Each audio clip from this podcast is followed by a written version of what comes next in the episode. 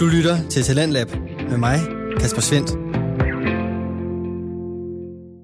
Danmarks første og eneste faldskampspodcast, Skyhugt, er på tapetet i denne time af Talentlab, og i anden time, der står den på forbrydelse og moral. Det er det, jeg har at byde på her for i aften, og først er det altså faldskærm, vi skal springe ud i. Skyhugt blev lanceret i oktober 2018, og målgruppen er både dansktalende faldskærmsspringere og alle andre, der har en interesse i skydiving. Indholdet det spænder vidt fra diskussioner om grej og regler, anekdoter fra udlandsture og ikke mindst interview med relevante gæster. Bag mikrofonen der sidder instruktørerne Michelle og Mie Årsom, der begge startede med at springe tilbage i 2010. Der er siden da kommet næsten 4.000 spring imellem de to værter, men i aften der er det ikke kun dem, det skal handle om. For med som gæst er Tanja Bakhus, der er en af verdens bedste til at flyve i wingsuits. Og wingsuits er de her dragter, der får springerne til at ligne et flyveæren, hvis jeg sådan skulle sætte et billede på. Du kan selvfølgelig selv google dig frem til både billeder og videoer af, hvordan det ser ud. Her der skal du høre omkring, hvordan Tanja hun blev genforelsket i sporten, og om, hvordan hun satte verdensrekorden, og så får du også hørt om, hvordan det er at konkurrere med sine nærmeste springkammerater. Det afsnit, det får du lige her. Der er flere grunde til, at jeg gerne vil snakke med dig, Tanja. En af de ting, som jeg tænker, at der er usædvanligt for dig, det er jo, at du er jo sindssygt dygtig til wingsuit. Du har jo vundet, jeg ved ikke, mange verdens... Ja, det, man vinder ikke verdensrekord, man sætter verdensrekorder, og øh, jeg synes også, det særlige ved dig, det er det her med, at, at du har været i sporten i faktisk rigtig, rigtig mange år. Og du var lige i sådan en bølgedal, hvor du sådan... Nu var det hele begyndt at blive sådan et rutine og så videre, og så, det, så kom wingsuit ind i dit liv. Mm. Så det synes jeg er rigtig spændende at høre. Mm. Men jeg kunne godt tænke mig at prøve sådan at spole helt tilbage til, da du startede sporten. Ja. Jamen, det er jo øh, det er 20 år siden. Det er først 20,5 år siden. Så øh, der var jeg øh, jo... havde jeg faktisk været ude at klatre. Det startede så med, at jeg var med i et idrætsprojekt, eller et idræts... Øh, øh, gik på idrætsdaghøjskole i fire måneder, og så øh, havde vi et projekt, der hed øh, Kryds dine grænser, og øh, der skulle ud at klatre. Hvor højt klatrede du?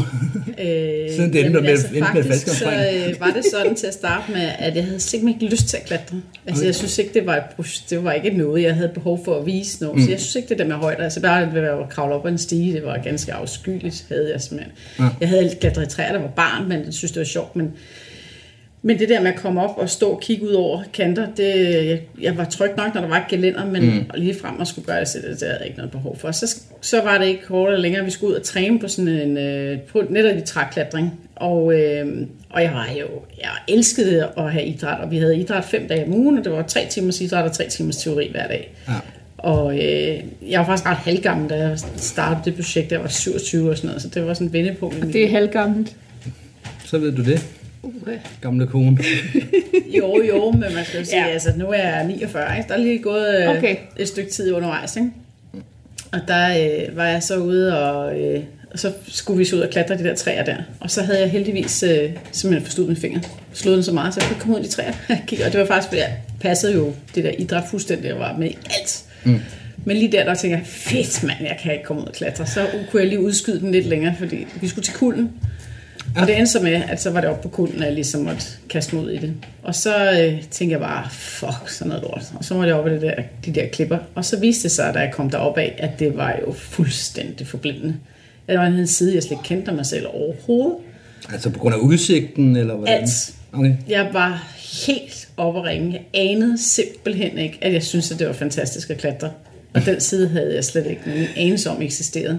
Mm. Og så viste det bare, at det var noget af det vildeste. Og så rappellede jeg øh, ud over sådan 20 meters skrant, eller du ved, sådan, hed, mm. sådan lodret ned, og hvor man, altså, der vandet, det pisker ind nede, for båden, ved- eller ind i bunden, nede ved bunden med klipperne og så videre. Ikke? Og, og det var bare, altså mine lærer, de sagde bare, at se mit ansigt, og den måde, jeg kiggede ud, og jeg havde bare smil fra øre til øre. Mm. Og så spurtede jeg op igen, lige snart fik en tur mere.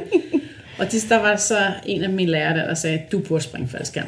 Altså med den måde, du kigger rundt og nyder det, altså så burde du simpelthen... Så Var det en, der, der selv sprang, eller hvad? Der, Nej, han havde tanke? prøvet det, prøvet det en gang for mange år siden. Øhm, og så, øh, så tænkte jeg, ja, men det var da en skide god idé. Mm. Og det var jo sjovt nok noget, man havde hørt. Altså ens, øh, min gamle kæreste havde snakket om det, og jeg kendte en, der engang havde sprunget, jeg havde gået i klasse med, og Men du ved, det var sådan noget, drengen gjorde, det var sådan noget sejt noget, ikke? Ja. Altså, det tænkte, det var ikke noget. Altså, jeg sagde også bare, "Ah, det kunne jeg godt tænke mig at prøve, bare sådan, du ved, for at være med i samtalen, ikke? Altså, men det er ikke, fordi jeg overhovedet tænkte, at det var noget, jeg havde tænkt mig at prøve. Det var Nå. bare for at være lidt sej? Så, øh, så da jeg så ligesom er rappellet og tænker, jamen det har de jo fuldstændig ret i, så begynder jeg at tænke, jamen, hvad, hvad gør man? Altså, dengang var der noget, der hed telefonbøger. Slår man op i telefonbogen, eller hvad gør man egentlig? Altså, hvordan kommer man i kast med det der med at springe faldskærm? Ja. For jeg kendte jo ikke nogen, der sprang faldskærm. Og så øh, var vi jo ude på noget andet træning, hvor vi var ude på at lave sådan en masse outdoor ting, og der var der så en outdoor-lærer, der hørte mig spørge en anden elev, som øh, jeg gik i klasse med, som øh, havde været på en efterskole, hvor de havde øh, været ude at springe. Mm. Og så spurgte "Hvor- hvor var det henne, og hvad han gjorde? Og han kunne dårligt huske, altså, jamen det var noget, der var arrangeret af nogle lærere, og du ved, så hvordan man ligesom gjorde det. Så det blev jeg jo ikke meget klogere af. Nej. Og så sad jeg ligesom der og funderede over, hvad skulle jeg så gøre videre. Og så kom ham her, som var vores øh, uden, altså en lærer, vi havde udefra, som var, viste sig så at være faldskærmsspringer op i NFK. Nå, Det var, hvad hedder han, Flemming, øh, øh, åh, hvad fanden er han, hedder, ham som har hjulpet os med, øh, nød, med, med Brust, første, Ah. brust, Brust- Brusted. Brusstrøm. Brusted. Brusted. ham som har hjulpet os Ja. med førstehjælpskursen, ikke? Ja. Ja. ja. Så kom han og sagde, jeg har overhørt dig, du lige, øh, du snakker om det der faldskærm. Mm. Jeg springer faktisk faldskærm. Nå, sagde jeg så. Og der var vi så hældet mod vinteren, så sagde jeg, men det er ikke nu. Nej. Men det er til foråret. Så fik han så mit lap, så fik han mit telefon over på lap papir. Og så gik jeg så Datidens version af det var Friender på sådan, Det Facebook. var, det var sådan, det var. Og så hørte jeg ikke mere fra ham i et halvt år. Og så blev det forår, så ringede han til mig, så sagde han, hvad så er du klar? ja. Øh, Så han havde stadig mit lap papir. Hold da op. Sådan. Ja, så var jeg lykkelig. Og så blev jeg så introduceret til øh, Rudi Ja. ja. oppe i klubben. Oh. Og de, det var, jeg kom op og så klubben, og Rudi han gav mig straks, han indvildede til, og jeg fik et enmandskursus, så jeg blev simpelthen, jeg fik teorien hele aften, helt alene. Det lyder som Rudi. Ja. det var konge. Så, øh, jamen, så var jeg i gang, og så var det bare, fandt, jeg kendte ikke nogen overhovedet, mm. anede ikke, hvem nogen var, men jeg var bare lykkelig. Det er ret usædvanligt.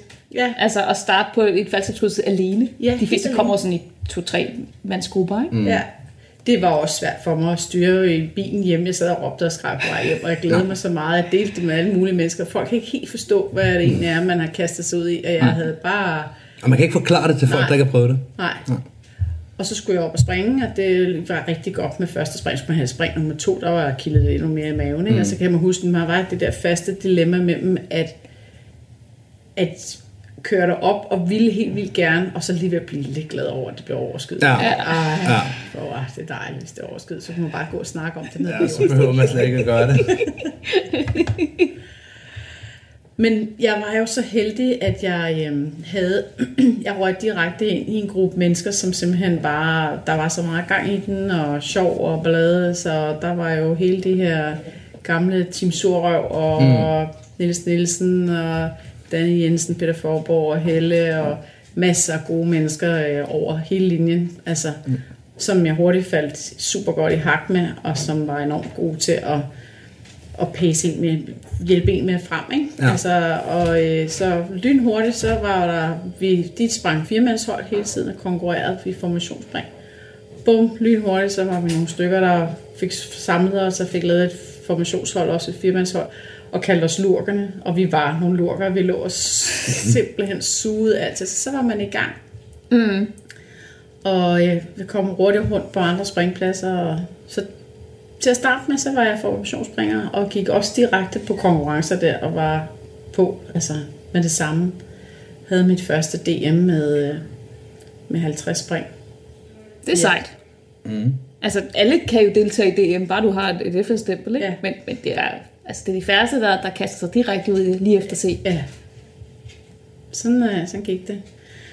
Og så, øh, jamen, så fortsatte det jo faktisk bare derudad med det i et stykke tid. øh, og havde bare på flere forskellige hold, og, og det var super skægt. Men det var også besværligt, fordi man skal altid være samlet fire mennesker. Mm. Og det var sjovt at lege, men det var også lidt bøvlet. Altså, ja. så, og det ved alle formationsspringere. Vi mødes lige der, og hvem kan, lige, kan vi lave noget sammen? Eller om jeg har en aftale med en anden, og hvem kommer? Ej, jeg gider ikke lige. Bla. Ja. Altså, det blev, det blev lidt bøvlet, og så er det hele tiden at få plads på en lille bit flyver. hvor at alle gerne vil op og springe. Ikke? Og Ja. det, så det, det, det var faktisk noget af det, der gjorde, at jeg blev en lille smule øh, helt til, om der var en anden måde at komme op på, der kunne være så sjov, men hvor det ikke var så bøvlet, og hele tiden skulle finde nogen at lege med. Ikke? Mm. Øhm, og derfor så begyndte jeg at bevæge mig mere over i freefly. Men bare, bare på et fredeligt niveau, altså hvor jeg egentlig bare først koncentrerede mig om at lære at sidde, og så bare blev det bare fuldstændig afslappet. Mm. Der fik jeg så samtidig barn nummer to og havde flyttet i hus, og der var sket rigtig meget på familiefronten, sådan meget mere, nu slapper vi lidt af. Jeg havde jeg mødt Kurt, og du ved, så ja, det, det blev sådan lidt mere fredeligt, og så blev det bare til, at man holdt de der spring hvert år, sådan 20-25 spring om året, så mm. var det ligesom det, det egentlig blev, ikke? Lidt forhold det vil lige. Ja, jeg, jeg kunne aldrig sådan helt lige bortset fra min graviditet, men jeg kunne, ikke sådan, jeg kunne simpelthen ikke, jeg kan ikke, øh, jeg kan ikke leve uden at springe. Mm. Kurt holdt faktisk en pause på to år. Altså det kunne jeg simpelthen ikke. Altså mm. det kunne jeg ikke. Mm. Men jeg havde heller ikke sådan noget, hvor jeg sådan tænkte, altså det skal, altså jo, jeg skal op. Jeg skal op i højt. Altså mm. vi, vi kan jo tælle ret mm, nemt, hvor overskueligt, hvor mange lave spring jeg har. Altså Ja. det ved vi alle sammen, ikke? Mm. Tanja går altid 4 km, så ja. det der trang havde jeg bare med at komme op, ikke?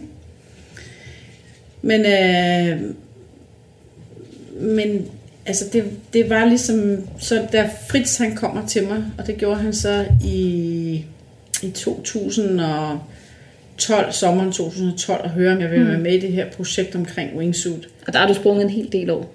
Der har jeg sprunget en, en mange år, ja. Ja, hvor mange spring havde du der, sådan cirka? Ja, men der havde jeg jo ikke så mange spring. Nej, Jeg havde lidt over 400 spring. ja. Og så, øh, så siger han til mig, om jeg vil være med. Så siger egentlig vil jeg gerne være med. Og vi tjekkede, blev også, jeg blev tjekket ud til at skulle prøve det. Ja, Men, øh, men så samtidig, så var jeg faktisk, øh, så var jeg faktisk blevet skilt fra Gurt i mellemtiden. Mm. Øh, og så var der bare så mange projekter i at flytte alene, og jeg skulle også øh, bare overveje at starte noget nyt studie op, samtidig med at jeg arbejdede og skulle skrive en bog, og der var alt for mange projekter i hånden, og så kunne jeg slet ikke overskue det. Så trak jeg mig fra det. Og der lavede han det her talentprojekt, eller ikke talentprojekt, men altså wingsuit-projekt med at prøve at få et bredt projekt op at køre, hvor at, øh, at få pacet. Der er nogle af de her, som, øh, som jeg stadig springer i dag, ikke? altså Ulf og Søren Libak og ja. nogle af de gode gamle, ikke? Som, mm. øh, som var med på de her projekter, som stadig er kørende. Ikke? Og øh, så jeg trak mig, nej, det, det duede ikke, og han sagde, ah, kom nu, ah, men det, det gik ikke. Det, det trak jeg mig fra. Ah, men okay. Og så lykkedes det så, så gik han og lukket ud i periferien hele tiden alligevel. Og så et par år efter, så i 2014, så tænkte jeg, så skulle det være. han har gået to år. Ja, så det gik faktisk to år, før jeg fik øh, noget som er sammen. Og jeg gik med tanken om at tænke, at det kunne være sjovt. Men samtidig, og det ved jeg, vi alle sammen, der ikke har sprunget wingsuit, tænker, hvad, altså det der med at spænde os ind i sådan noget der, mm. altså at få sådan en dragt der på, altså det er jo øh, sådan en, øh, hvad hedder, kalder man sådan en øh, Spændetrøje. spændetrøje. Ja.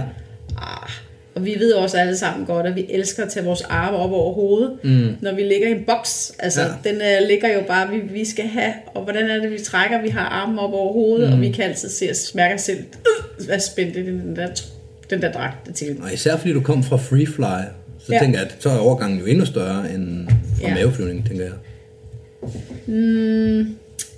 ja, Uden det at have prøvet man, wingsuit nogensinde. Ja, så. men det, øh, det er det faktisk ikke. Så har vi nogle over her. Helt vildt. Ja, sådan der. Så skal du øh, sidde stille. Ja, det er jo så Pippi. Skal være med i er alting. Hun har også været med i mange år. Ja, det har hun. Ni et halvt år. Hun er længere tid i sporten, end jeg har, det ved jeg. Ja. Det samme her. Og hun kan jo altid kende sin mor, når hun kommer ned. Ja. Ja. ja, men hun ved, hvad for en skærm hun skal stå og vente ved. Ja, mm. ja. ja men øh, så lykkedes det jo Fritz at, at få mig op. Øhm, og, øh, og det var ikke, fordi jeg fløj med ham, men han fik overtaget til at kaste mig ud i det her. Tjekkede han dig så ud? Eller? Nej, det gjorde han ikke. Det var faktisk øh, Tim, der tjekkede mig ud. Øhm, Som spale. Ja, Ja.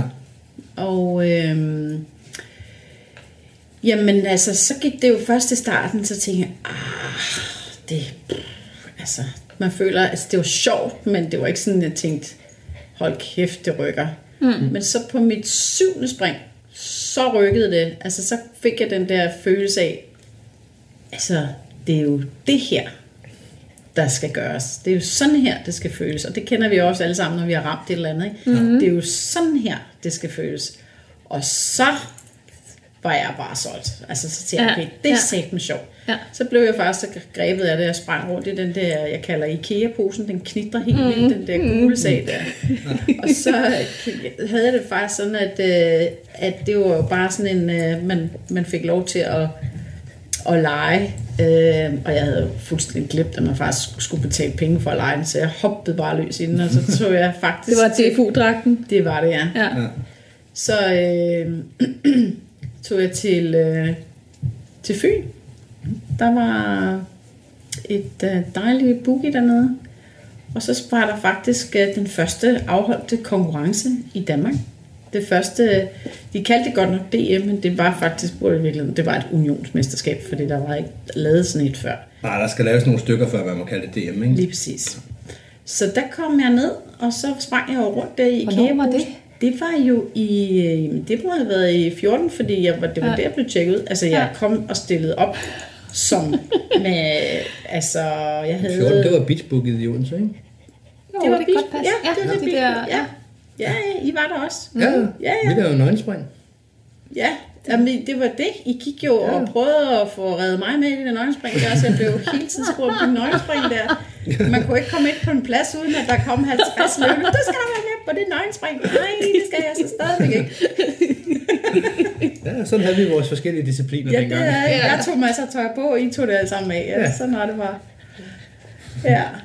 Og der stillede jeg simpelthen op i uh, IKEA-posen, uh, efter jeg havde haft... Uh, jamen, jeg har vel haft sådan en mellem 10 og 15 spring i alt på det tidspunkt. Jeg kan i hvert fald huske, da jeg var færdig med konkurrencen, der havde jeg sprunget 25 spring Wow. i den IKEA-pose der. I alt, altså fra start Ja. til. Så da jeg var færdig med konkurrencen, havde jeg 25 spring. Og der kunne jeg mærke, så nok nok. Altså Ja. ikke mere IKEA-pose til mig. Nu skal jeg Nej, have nu skal du have en rigtig. Ja, så jeg var med, og øh, jeg øh, var lige ved, og altså jeg nåede lige kortvarigt op på næstsidst pladsen, og det var jo fedt. Uh. Og ellers endte jeg som nummer 12. Så øh, men der var både Ulf og Jens Thiesen var med, og Ah. Jens Thiesen spillede stod op i den store aura, så han vandt den. Og der for mig, der var det sådan helt urørligt langt op på to. Altså det var, de var så dygtige, at jeg slet ikke kunne forestille mig, at jeg ville være i nærheden af dem. Ja.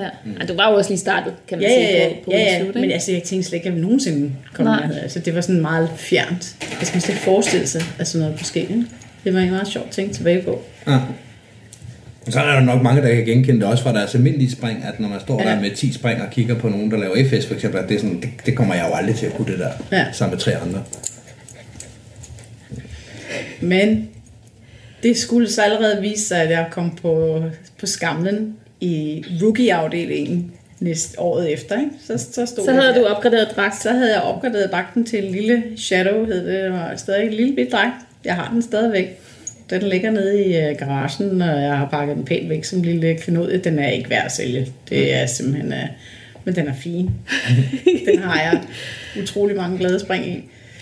Og øh, den, øh, den var lille, og de andre begyndte at springe i, i mellemdragter, og så har den lært mig, at jeg blev nødt til at flyve hurtigt, og jeg var bare nødt til at jagte de andre. Fordi mm. det, jeg kunne ikke få en større dragt lige der. Så det var bare at jagte.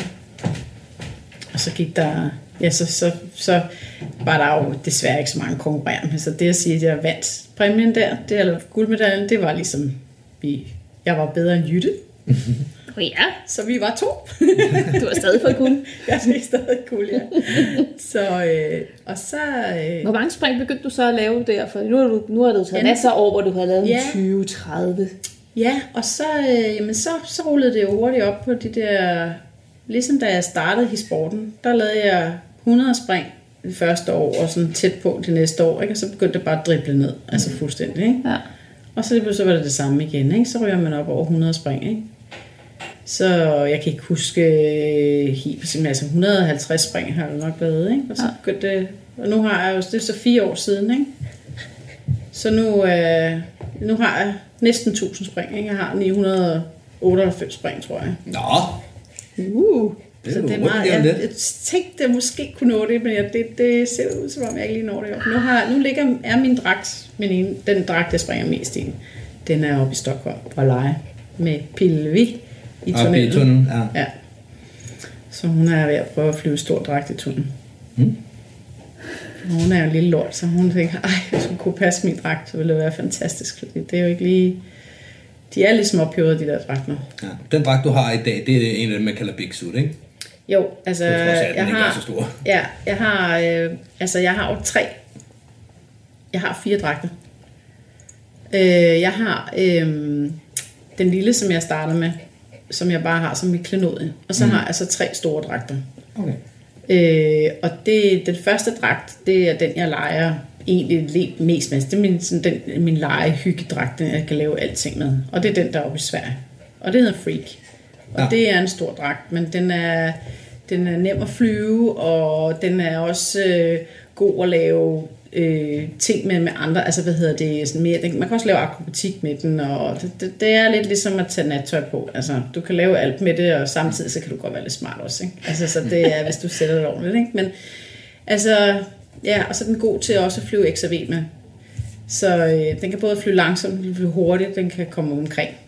Øh, og man kan også flyve på ryggen med den. men Det har jeg så ikke, stadigvæk ikke øh, fået øvet mig så meget i. Det, du ved, det gik ikke smooth lige til at starte med. Så, Så er det også bare dumt. Så er det også bare dumt. Den kender jeg godt. Det er derfor, jeg ikke free flyer nu. Ej, det duer ikke. Det, det, det gider vi ikke. Der er så meget, når man kan. Du har faktisk tre forskellige wingsuits, som du sådan... Øh... Ja. Jeg har øh, tre, de tre store, dem er jeg rigtig glad for. Okay. Og du Øh. skifter sådan rundt mellem dem? Ja, altså Eller- øh, det der skete, det var jo, at øh, efter at jeg havde, altså da jeg sådan øh, fik blod på tanden, fordi det gjorde jeg med de der konkurrencer, selvom at jeg var helt nede rookie, så, øh, så siger Fritz til mig, jamen prøv at, du har så meget potentiale, så han pacede mig jo helt vildt, og han gav mig, altså han tændte jo ilden i mig, øh, og velvidet, han, han sagde alle de rigtige ting.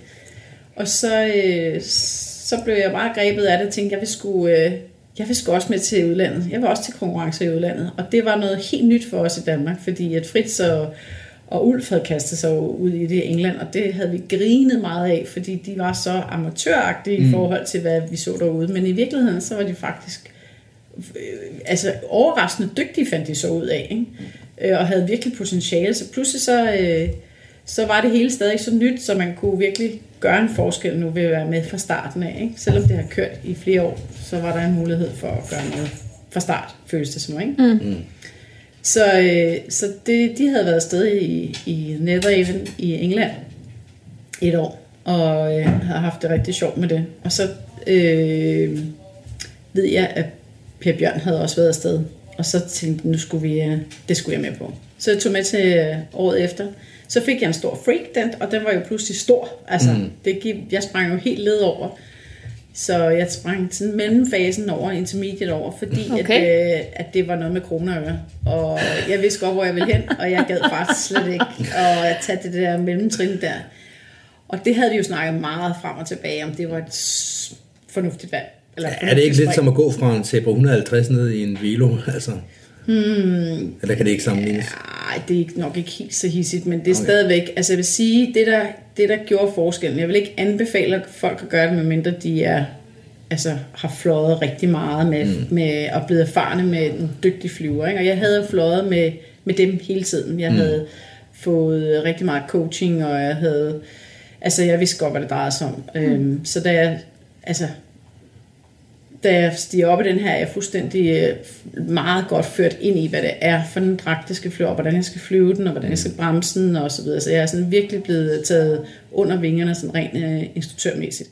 På det her tidspunkt, der er flocking også noget, man laver rigtig meget i Danmark, ikke? Jo. Så, så du får nærmest debrief på alle dine spring, kunne jeg forestille mig. Ja. Fordi der er nogen, der har set dig hele vejen. Ja. Ja, der bliver filmet rigtig meget. Ja. Det giver jo meget mere end bare at gå op alene og prøve at få det til at virke. Ja. Det er faktisk også først her, at jeg øh, selv øh, får videoudtjek. Altså det første gang, jeg har filmet noget selv. Mm. Det var jo, da jeg startede med, så du skal også se det der med, altså, har du ikke video af mig, vi vil gerne, have, vi vil gerne ses alle sammen. ikke? Så Ja, det ja, var den der ikke- byttehandel der. Det er sgu byttehandlen på. Så endelig måtte jeg betale noget tilbage. Ikke? Så det var meget skægt. Men så kom jeg til England med... Ja, faktisk så fik jeg den her store dragt, og havde lige lidt øh, udfordringer med størrelsen, så det var noget med frem og tilbage til USA. Men så, øh, det var min freak, og den øh, tog jeg så til USA i, og i februar øh, og startede med at træne bare alene. Der tog jeg bare alene afsted. Så nu skulle jeg lære den her dreng. Der var I også derovre. Ja, det er rigtigt. Florida? Ja. Mm. Der var, Det var I tjekket ud til... 2016. Ja, mm. der var I over at blive tjekket ud til, du var- fik din uh, FF-instruktøruddannelse, tror mm. mm. Og det var jo dejligt vejr. Det var, Det var pissekoldt om natten, Ja. og det var rigtig dejligt varmt om dagen. Ja. ja, det er rigtigt. Det var rigtig Bortset koldt. Det var der, hvor, en der var dag. rigtig, rigtig koldt på det hotel, vi boede på. Det er rigtigt om natten Ja, der. ja, og der var en enkelt dag, hvor der kom, kom vind nordfra. Så det var bare sådan noget, øh, ja, iskold nordpolsvind, eller sådan noget, hvor vi gik rundt i store vindjakker og sådan noget, i Florida. Ja. Af alle steder. Men generelt var der rigtig godt vejr. Der var Det var der. der. Ja, det var helt vildt varmt. Ja. Men der var mange i wingsuit derovre. Ja, og der ligger, øh, der ligger øh, Tony Suits jo også. Ja. Mm. Og, øh, og det er jo sjovt, fordi vi har jo sådan en... Øh, der er jo meget sådan, hvad skal man sige, øh, konkurrence, eller ja, intern konkurrence mellem de store wingsuit-firmaer. Ikke? Og der er Tony Suits, og så er der Squirrel, og så har vi jo selvfølgelig også andre. Men man kan sige, at så er der, øh, altså, men det er sådan nogle af de der to, som virkelig øh, altså, battler mod mm. hinanden. Ikke? Nogle af de store.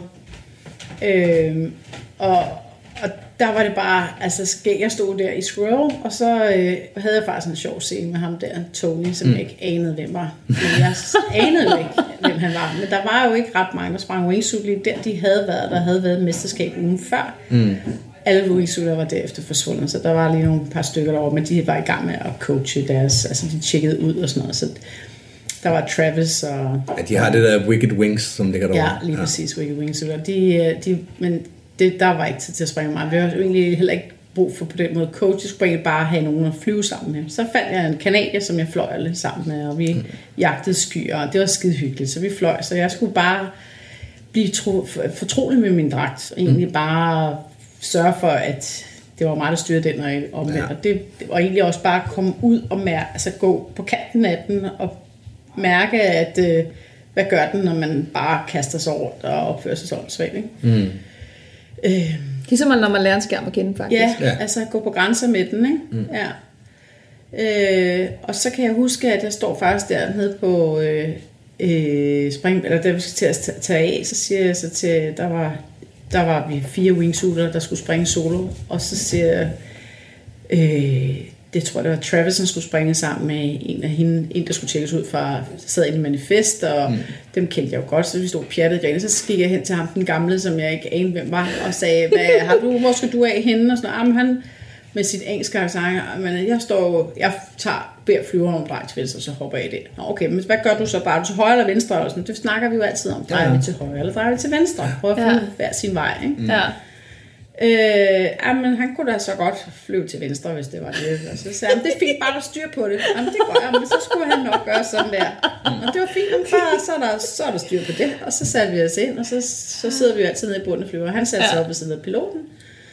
Og så sidder vi og, og slutter. Han sidder med røg. Ikke? Ham kan vi jo ikke se, for han sidder ved piloten. Så der, der, der er gået lidt, så hende der fra Manifest, hun, er, bare- hun kan simpelthen ikke holde det, som jeg. Hun er ved at dø i grin. Så siger hun til mig, "Men kender du Tony? Siger hun så til Ja. mig. Tony, siger jeg så, hvem er Tony? Og så begynder hun bare at grine, og så peger hun med hovedet op mod, øh, sådan, du ved, øh, ham der sidder deroppe. Nå, nej, og så kigger jeg, altså Nej, laver sådan en Tony. mærkelig tone og ryst sådan med skuldrene, hvad, hvad, hvad? Ja. Og så kigger hun bare på mig sådan, Tony, og så laver jeg bare det der, øh, nå, Tony? Og så går det op for mig. Den Tony. Nå, det, er det ham? Og, også, og så begyndte jeg bare at grine, og så grinede vi bare så meget, det var bare sjovt. Ja. Og så siden da, så, øh, så hver gang jeg mødte ham, så er det så, øh, altså, hvilken vej vil du gerne have, jeg? Lille Tanja fra Danmark skal lige komme og fortælle mig, hvilken vej jeg skal dreje. Skal Tony lige have besked her? Og han var, det var sgu meget skægt. Så har man jo så mødt mange gange siden. Han kom også hen til mig bagefter på pladsen med det samme. Ikke? Altså, hvad er det for en dragt? Må lige se nogle af de detaljer på den dragt der. Ikke? Altså, det gør han ja, ja, suger ja. ja. til sig. Ikke? Ja. Ja. Det, det, det, er jo det, de gør. De gør det fra hinanden. Ikke? Selvfølgelig. Så der tog jeg så med, og så mødte jeg ham så igen i England, fordi så stillede jeg jo op i konkurrencen mm. derovre. Hvad for en konkurrence? Og det var deres, øh, det var sådan en, det vi kalder en open, ikke? men det var også samtidig deres øh, nationalmesterskab. Men det var, når det var, hvad hedder det, øh, Europamesterskab, øh, nej, det var det ikke. Det var sådan en, bare en almindelig international open, man laver. Og så har du så, øh, så har du så deres eget national samtidig. Ikke? Så det vi gjorde, det var, at vi deltog i nogle forskellige øh, nationale, eller det det, man kalder open, hvor de, hvor de holder. Det har vi gjort i Italien flere gange, ja. og i Tyskland, og i England, og alle mulige steder. Og så, så har de deres eget national samtidig. Ikke? Så øh, der var vi der. Der var jeg der i min freak, og fandt så lynhurtigt ud af. Altså, det, jeg fløj sådan set meget godt. Men hold nu kæft, jeg kunne ikke komme i nærheden af de andre, fordi at jeg simpelthen havde en dragt, der stadigvæk var for uegnet til konkurrence. Ikke? Mm. Så den var god til at lege med, og den var god til at flyve stærkt, men den var ikke god til konkurrence. Så allerede på vej hjem, selvom jeg sidder med en spritny dragt, så på vej hjem i lufthavnen, så kan jeg mærke, at jeg allerede er irriteret og sidder og bliver sådan helt... Øh, sidder i mine egne tanker og egentlig sådan lidt fnys ud af næsen og tænker, så er det noget lort, jeg bliver nødt til at have en ny dragt, og jeg sidder med en spritny dragt, ikke? Mm. Men det er jo ikke anderledes, end hvis man har købt en faldskærm, eller et par ski, eller et eller andet, hvor man sådan, dem bliver aldrig gode venner med dem her.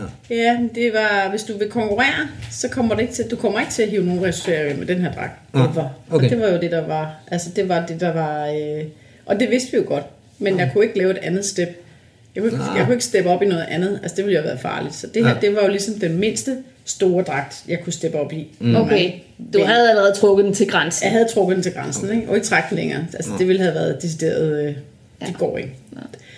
Men øh, Fritz han grinede og sagde, ja, men det er jo rigtigt. Så nu var spørgsmålet, hvad jeg skulle have for en dragt.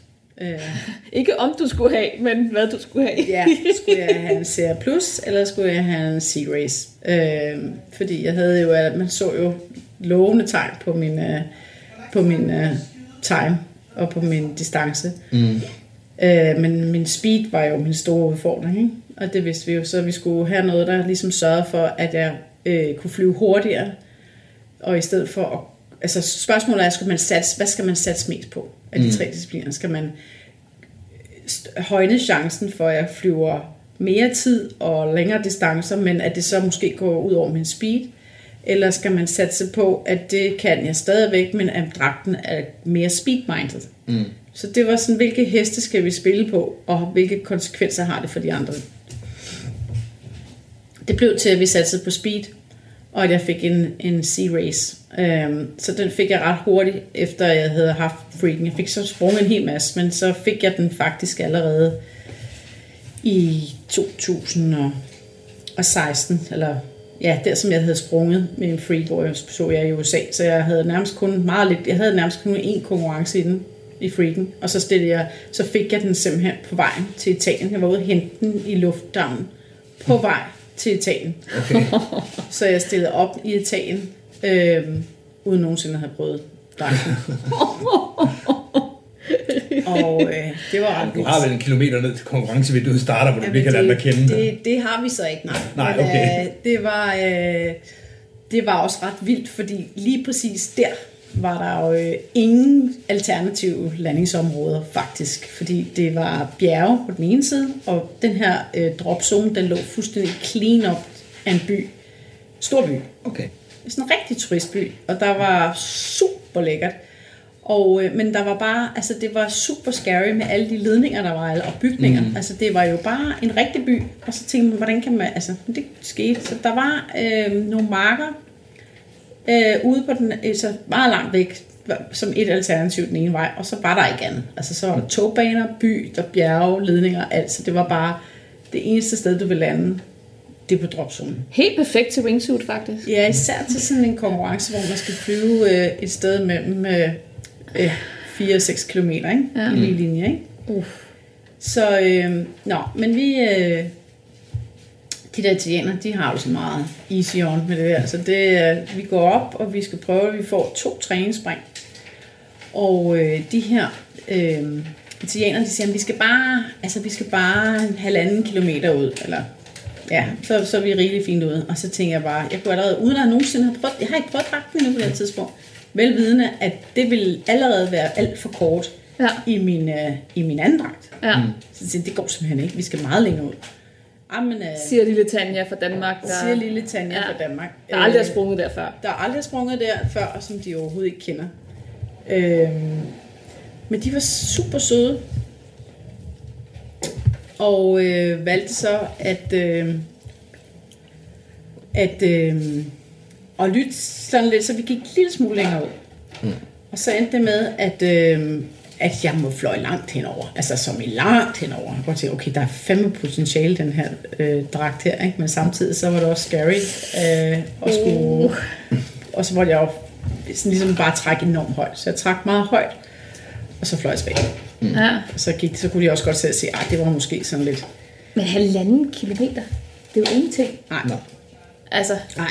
Så fik vi det hurtigt rykket ud. I næste spring, der røg vi så 4 okay. km ud, og så kunne de godt se, fordi de var jo også bange for alle de her ting, ja, men de var ja, også bange ja. før, så de tænkte, vi skal ikke for langt ud. Så sagde jeg, jo, vi skal langt ud. Men anyway, det korte det var, det var så fint. Det var en, øh, det var, det var en fed dreng. Og øh, ja, det sprang også godt, og lå rigtig højt på ranglisten, og jeg vandt ikke noget, men jeg var, jeg var godt med. Det tænkte gud, hold kæft, mand, nu begynder der at ske noget. Ja.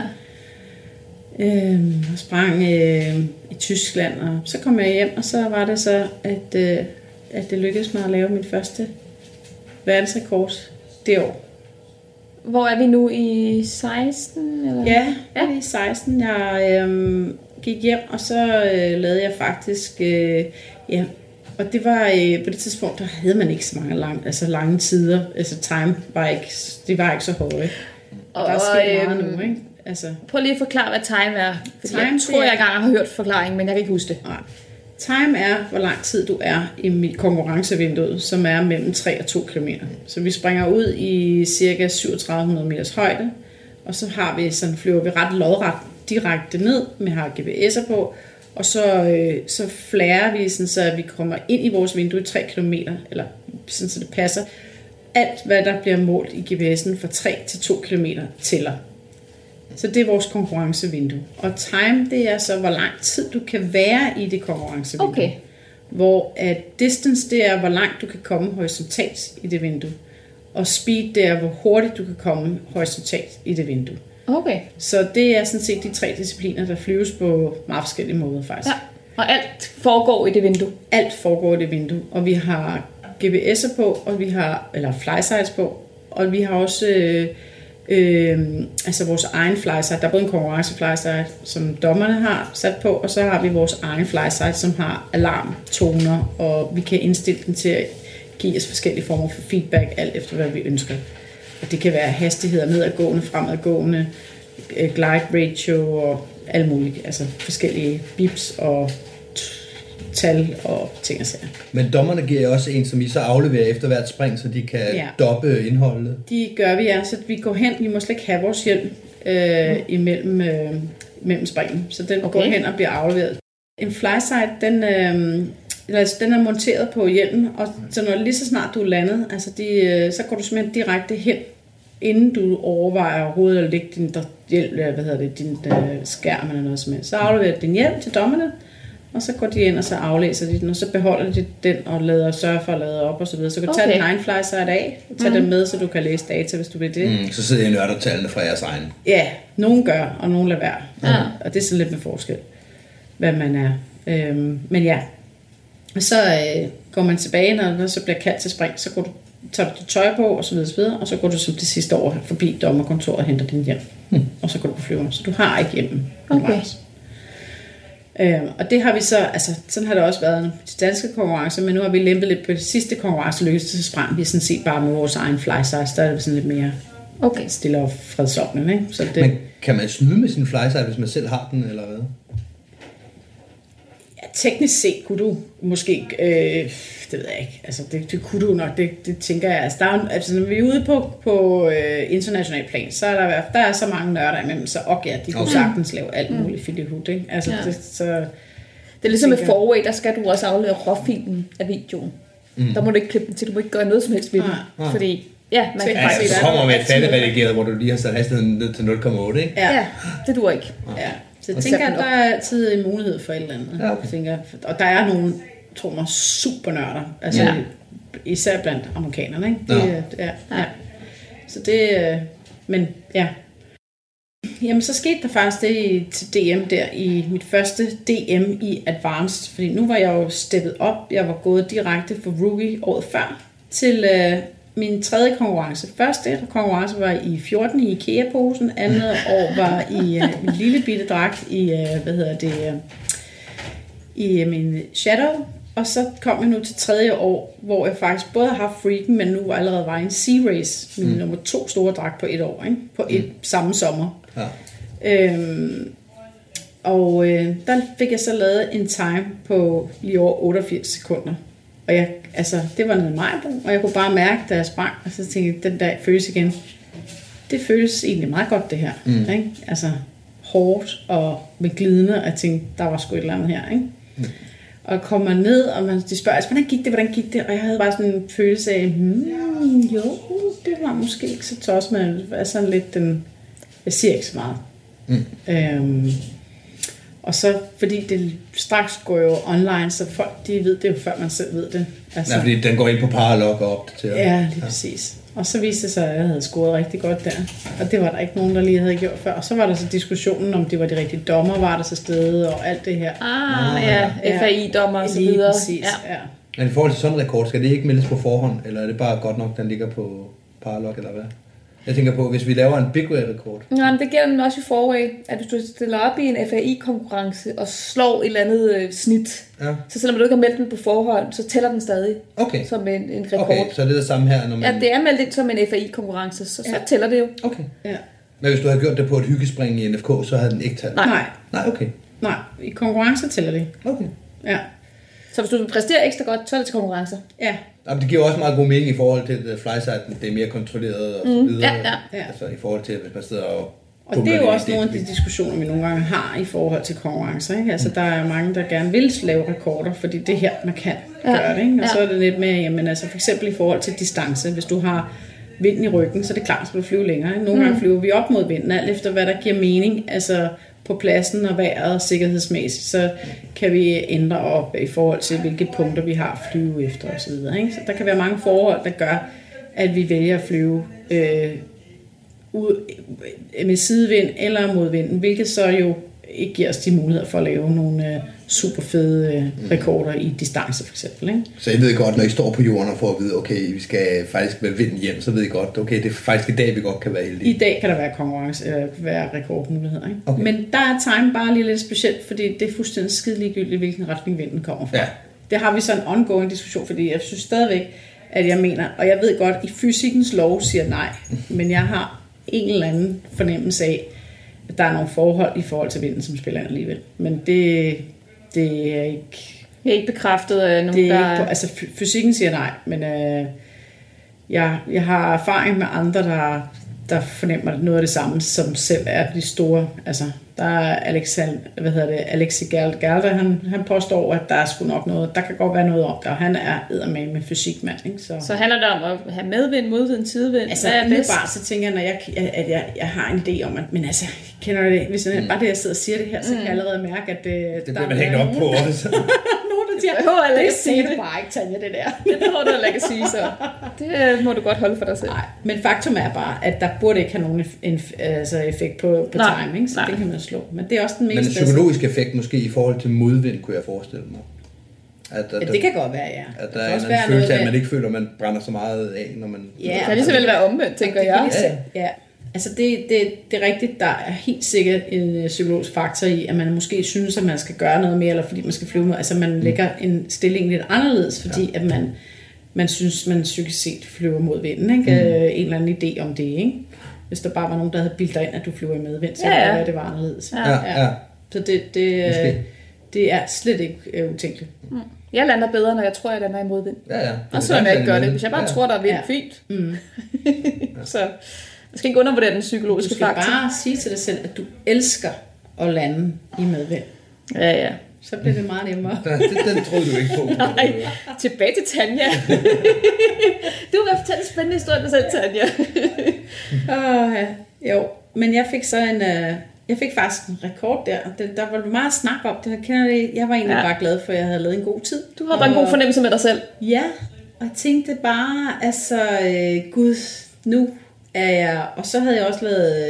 Øh, altså, jeg vidste, at speed var helt af helvede til. Mm. Og problemet var jo, at øh, vi startede altid med time. Så startede godt ud, og så var der distance, det var også okay. Og så kom speed, og så får man bare hammeren, ikke? Så Ja. ja. ved man bare... Men så endte det faktisk med, at så kom jeg retur dagen efter, ikke? Og med time igen, og stance, og pludselig så kørte det jo egentlig meget godt. Øh, og så blev det faktisk en rigtig konkurrence, hvor at det er sådan lige til det sidste, uh. og du ved, sådan virkelig kæmpe. Og så vandt jeg sgu. Altså, så vandt jeg sgu. altså, det var jo helt vildt. Jeg vandt over Ulf, som jeg havde, altså, ja. ham havde jeg jo stået og kigget på. Der. Jeg følte mig sådan helt lille bitte. Ja. Ja. Jeg, Det gør de fleste, når de ser pool. ja, og så tager han op og står op øverst på etterskamlen. Altså, mens Ja. ja. man bare står dernede og mm. har fået en lille guldmedalje, fordi man kun var to år om at springe rookie, ikke? Og så Ja. ja. står han deroppe på Ja, etterskamlen. de voksnes rækker. De voksnes rækker, ikke? Ja.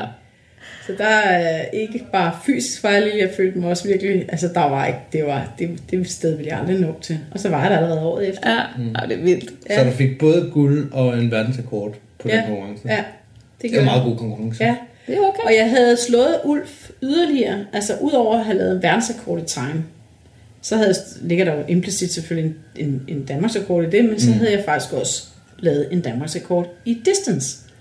så jeg havde banket Ulf to gange. Altså oh, så Åh. ikke bare, Ah, det var okay. sådan lidt, wow. Ja, og for dem, for dem, der ikke kender Ulf, Ulf er to, To meter meter høj. og to meter bred, eller sådan noget, for han har bare han har kæmpe... dragten på, ja. Ja, Det han har det der kæmpe vingefang på, de der lange, lange arme, det tænker jeg, det er jo en god ting, når man springer wingsuit. Og Tanja, hun er 61. 61. På begge ledere. Ja, Ja. altså kvadratisk praktisk. ja, lige præcis. Så, så knap så høj og bred, mm.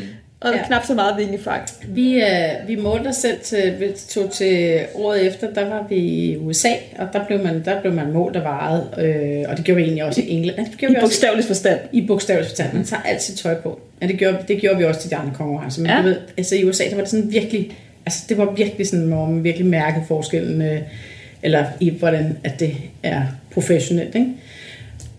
Men, men forskellen er mellem Ulf og mig, når jeg er fuldt påklædt med alt min rig og min hjelm og alt mit udstyr, så vejer jeg 69 kilo, og Ulf vejer 115. Det betyder noget. Ja. Ja. Og, det, øh, og så skægt, at vi så så ligger og konkurrerer mod hinanden. Ja. Så tæt løb, som vi ja. Hele tiden har gjort. Ikke? Ja, for det, det betyder jo noget, tænker jeg, i Ja. wingsuit. Det betyder også noget i alle mulige andre discipliner i faldskabssporten, men jeg tænker specielt i wingsuit må det betyde noget, ens størrelse og gørelse, ikke? Altså, Men det er jo Jamen det gør det jo så igen ikke, fordi du, det er jo, hvordan du flyver den. Altså, Ja, det er jo ja. klart, at din krop betyder noget. Du bliver også nødt til at flyve forskelligt. Altså Ja, ja, flyve ja. ja. forskelligt. Men jeg tænker, i, i, altså hvis man sådan ser, at øh, hvis man nu zoomer, altså hvis man nu får mindsket Ulf, så er Ulf og jeg måske i virkeligheden ikke så forskellige. nej. Nej, lige præcis. Det er jo bare wingload. Han har en Ja, stor dragt, det det- stor menneske, du har en ja. lille dragt, en lille menneske, og Ja. så passer det. Altså Så. derfor så er vi i virkeligheden. Altså det er jo Ja. mere, hvis du er tungere i forhold mm. til, til højde, eller hvis du er tyndere og så videre, så, så bliver det interessant. Så bliver mm. så det sådan anderledes. Så bliver du måske nødt til at ændre på nogle små parametre. Men er det ikke en fordel at være høj og tynd, når man springer wingsuit? Det er jeg Det kommer altid forestillet for mig. en... Kunne øh, men så kan du være, ty- tyngden giver dig jo også øh, fordel i speed. Ja, okay. Og skal man deltage i alle tre Ja, kategorier? Okay. Ja, du tager et spring i den første, og så i den anden, så i den tredje. Så man skal faktisk være god hele vejen rundt. Ja, okay. Ja, hvis du vil vinde, ja. ja, det skal Men jeg hører det også som om, at der er noget øh, internt kærligt øh, konkurrence Det er imellem på kryds og tværs. Det er der i den grad. Altså, mm. det er... Øh, altså, det er det bedste ved at være på hold sammen. Det er jo det der... Altså, vi har jo så været fem mand. De tog mig ind i varmen, de der drenge, som var kommet på landsholdet, og mm. gav mig en plads. Øh, og i den forstand, at de simpelthen sagde, jamen fint, så deler vi de pulje penge, vi har fået med dig.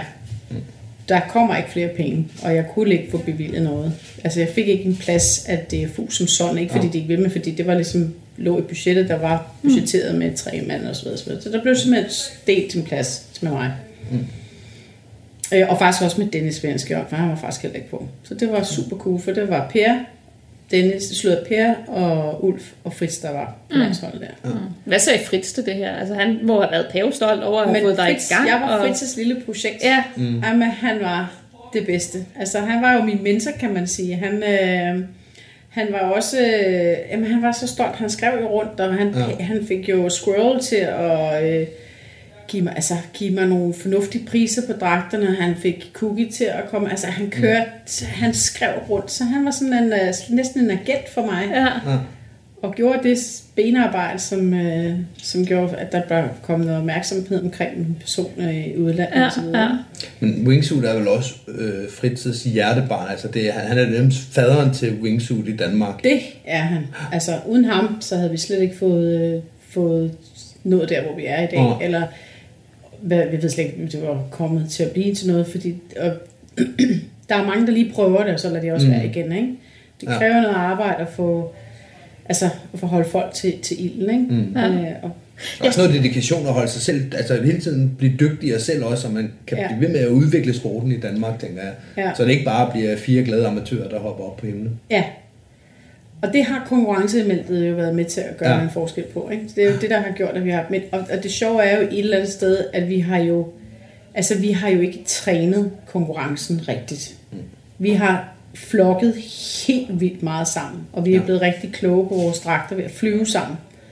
Vi har fløjet hurtigt, vi har fløjet vildt, øh, og så har vi selvfølgelig prøvet at lave nogle, nogle få træningsspring for at blive for, for, fortrolig med vores øh, flysite, men altså det er virkelig, og, og især også nogle exits og sådan nogle ting, altså jeg er ikke for så meget spring i sig selv, altså ikke så meget konkurrencevinduet vi øver, men mere exit og, og komme ind i konkurrencevinduet på, den, på det rigtige tidspunkt, mm. altså at man timer det, så man får det maksimale ud af sit konkurrencevindue, ikke? Det øver man selvfølgelig og træner noget ting.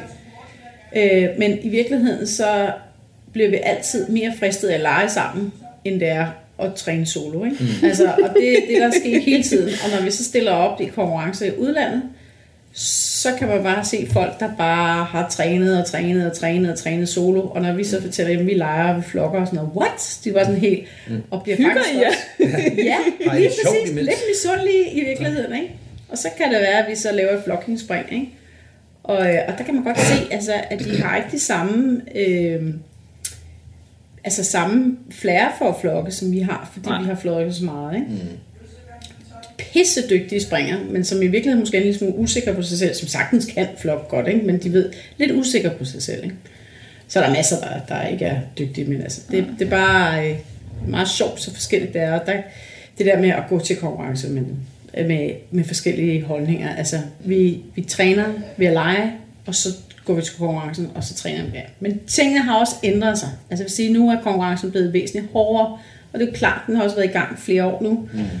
Og dragterne er blevet vildere, og den sidste konkurrencedragt, jeg har her, så det har været sådan, at når jeg tog til udlandet og sprang, så er næsten altid en ny dragt, så jeg har aldrig nået at få den sprunget til og så videre. Når jeg så tog, kommer til DM, så er, den sprunget, så er jeg sprunget den til, og så kan jeg lave rekorder. Så det så laver jeg rekorder igen og igen. Ikke? Så det er sådan, Siger hun helt nonchalant. ja, Så laver jeg jo lige en rekord. men det er sådan, når man, altså, det, altså, det, altså, som, altså Ulf, han har jo klaret sig meget bedre, end jeg har i udlandet. Selvom vi konkurrerer så meget mod hinanden her på hjemmebane, så kan man jo dø og grine over, hvorfor fanden kan du så ikke præstere så godt i udlandet? Og det er også handlet om, at jeg hele tiden har haft en ny dragt også, og så ikke har samme, øhm, både en ny dragt, men så har det ikke passet ordentligt. Altså jeg har faktisk ikke haft en dragt, der har passet ordentligt. Alt er blevet syet ind og lavet om, og så videre, og så videre.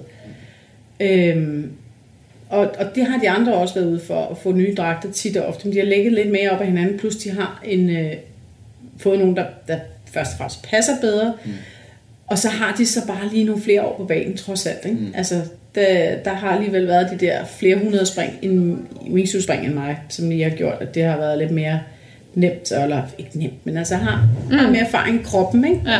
Og, og kunne gå ind og præstere også i konkurrencen elementet, ikke? Men der er også noget med timingen, tænker jeg, i forhold til, om du får en ny dragt øh, lige efter en konkurrence, så øver dig i 100 spring, Ja. eller flokker i 100 spring, og så tager afsted igen. Eller Ja. om du får den, som da du skulle til Italien, der sådan lidt, "Nå, så må vi jo lige prøve at lære den fra 3700 til 3000 meter. Ja, ja. Det er rigtigt. Men den sidste dragt, jeg har fået her, som vi alle sammen næsten springer konkurrence i, den hedder Serie Plus, det er simpelthen sådan en hissig sag. og Det er jo, øh, den er meget fascinerende at flyve i, men det er den eneste dragt, der har faktisk, det er den eneste tidspunkt i faldskabssporten, jeg er faktisk blevet tør i munden. Altså der, hvor man, godt, altså, hvor man er helt... Øh, Adrenalin eller tør, eller... Ja, du ja. ja. ved, at hvor man ikke har noget væske, hvor læberne Ja. sidder fast i tænderne, Ja, og ja, vi laver, øh, altså, Man har bare performet. Ja. Det er første gang faktisk i falskesporten, at jeg har mærket det, uden at føle, at jeg egentlig var nervøs, men når jeg så kiggede i flyveren, så havde jeg den der tørre, tørre mund. Mm. Det har vi grinet mig meget af for til jer, fordi det, vi, det har vi begge to haft. Ej, hvor sjovt. den er ikke svær at flyve, den vil bare gerne tage over, og så skal man virkelig holde fast i den, og så er den svær at trække i. Så det er hele proceduren med at gå ind og trække sin skærm, der er, der er det svære. Radio 4 taler med Danmark. Det var aftens første del af afsnittet fra Faldskærms podcasten Skyhugt med Mie og Michelle Årsum. Du får den resterende del samt et afsnit fra podcasten Forbrydelse og Moral på den anden side af dagens sidste nyheder, som kommer din vej lige her.